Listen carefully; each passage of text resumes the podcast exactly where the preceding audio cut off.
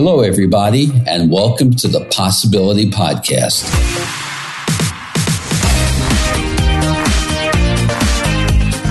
I'm your host, Mel Schwartz. I practice psychotherapy, marriage counseling, and I am the author of the book, The Possibility Principle, the companion to this podcast. I hope to be your thought provocateur, and I'll be introducing you to new ways of thinking and a new game plan for life.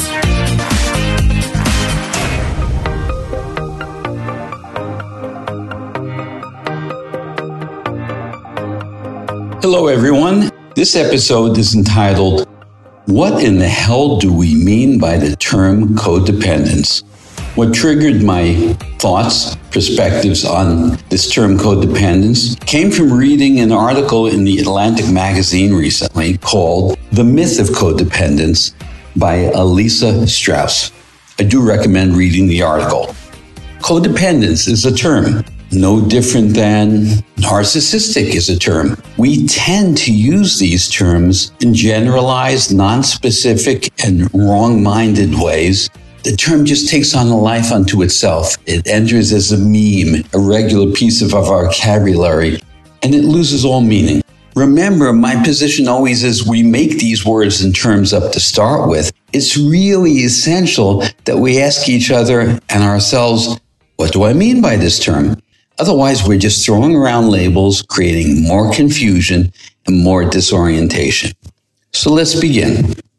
Codependence is not a diagnostic term in the DSM, the Psychiatric Bible of Diagnosis, does not appear. Narcissism does appear in many different forms. Codependence.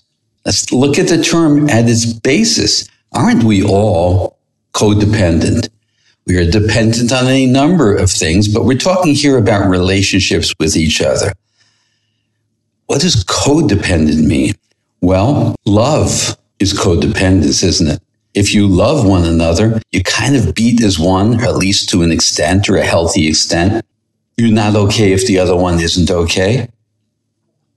Is that a healthy codependence? Well, love wouldn't exist without that healthy degree of entanglement or engagement with each other. Otherwise, we'd be separate objects. There wouldn't be love.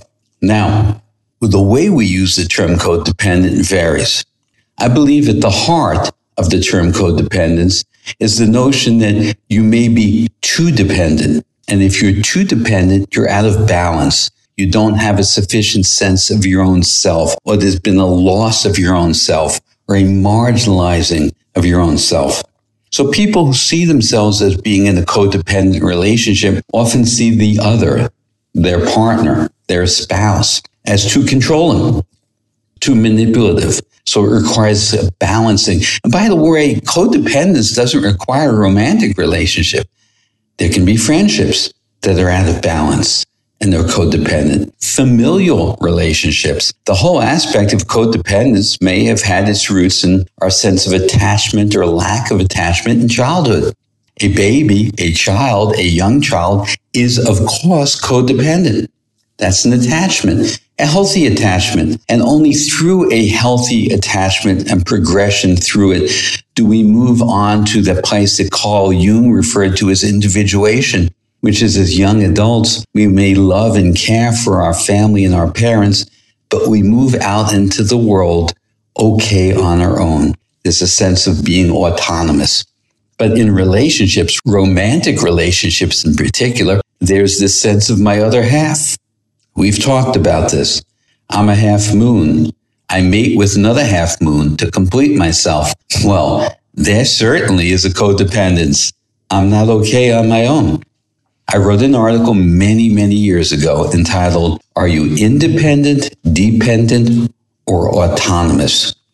I made these terms up in relation to one another.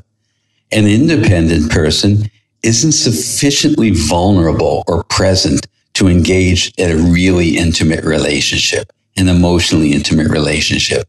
A dependent individual will, of course, be codependent. They're only okay if they feel loved, appreciated, and liked by the other, which means you're sabotaging your own sense of self to elicit the feelings you need from the other. At the heart, that speaks to me of codependence. The goal is to reach the third category, autonomous. I'm good with me. I'm working on me. I am an evolving human being and I am fully available and prepared to relate deeply and intimately with another. Two autonomous people are safe from concerns of being codependent. But ask yourself this. Do I try to fix other people's problems? Why do I do that? Well, with all things, it's the measure and the degree. If I care for people and try to help them with their problems, that sounds healthy. But if I need with a capital N to fix other people's problems, I've set up a kind of reverse codependence. I'm only okay with me if I'm helping you. People in relationships with or who have family members who have addiction may suffer in the codependence. How are they doing with their addiction? Are they doing better? Does it look like there's success on the way? Of course, that's going to impact you. You see, it's all about balance between self and other. Again, go back to that visual of being on the seesaw. It's okay to be slightly higher or slightly lower as long as we're vacillating and there's a middle ground. But relationships are enmeshed. They are about a shared energy. We should be impacted by each other, but not to the extent that the impact knocks us out of balance with our own self and that we're trying to elicit or solicit certain feelings to make us okay with our own self. Don't use the term codependent. Instead, explain how you feel. I'm feeling unloved or I'm feeling needy of your love. Don't label yourself or the other person. Labels turn everything into a dumbing down conversation. Remember, love is a feeling of oneness. But in that oneness, you are two autonomous individuals who have emerged and merged into this feeling of love and oneness. Don't confuse oneness with a lack of self, with a lack of individuation. A healthy loving relationship requires two individuals who have individuated successfully so they feel at one with themselves. Now, there is an aspect of codependence, the term codependence, which has very much to do with the traditional role of the woman in our culture, which feminism brings to light. You see, if you don't love me and I want to feel loved, am I then codependent?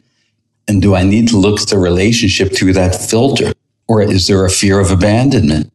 And at the heart of that is also the question of, am I lovable? Now, the shift in the feminist archetype has been that a woman is no longer solely responsible for the children and the home. The feminist mystique has moved into the archetype of autonomy.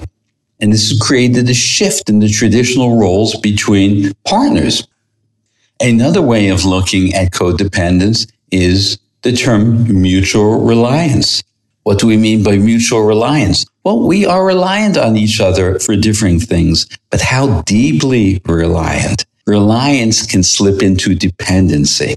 I'm reliant. I have an expectation that you're going to be honest and truthful and supportive and available for me in a reasonable way. And you of me as well. That's a mutual reliance. But again, the word reliance can slip into dependence. So ultimately, the question is, are we healthy, autonomous individuals?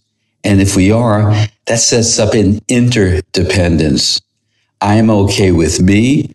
You are okay with you. And we impact each other. There's a shared energy. There is an interdependence. If something happens to our relationship, that may cause grief, fear, upset, but we will both be okay. So again, the takeaway for this conversation around codependence, let's be cautious about using these terms. Let's not use them in a literal way. Are you codependent? Where there's an objective reality. Instead, ask yourself, do I feel codependent?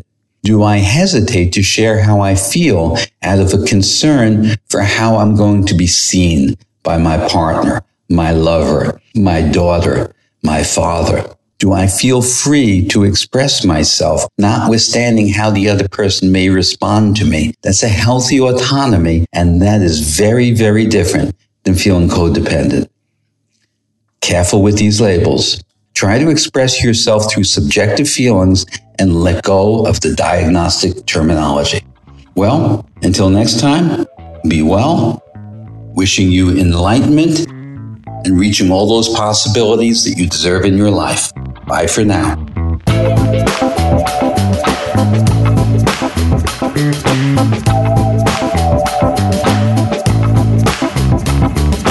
I hope you enjoyed this episode of the Possibility Podcast.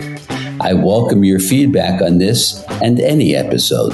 Please send me an email at mel at melschwartz.com or leave a comment in the show notes for this episode at melschwartz.com.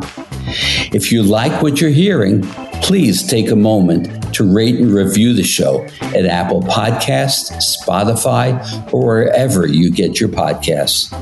Your reviews really help boost the visibility for the show, and it's a great way for you to show your support. Finally, please make sure to subscribe to the Possibility Podcast wherever you listen to podcasts, and that way you'll never miss an episode. Thanks again, and please remember to always welcome uncertainty into your life and embrace new possibilities.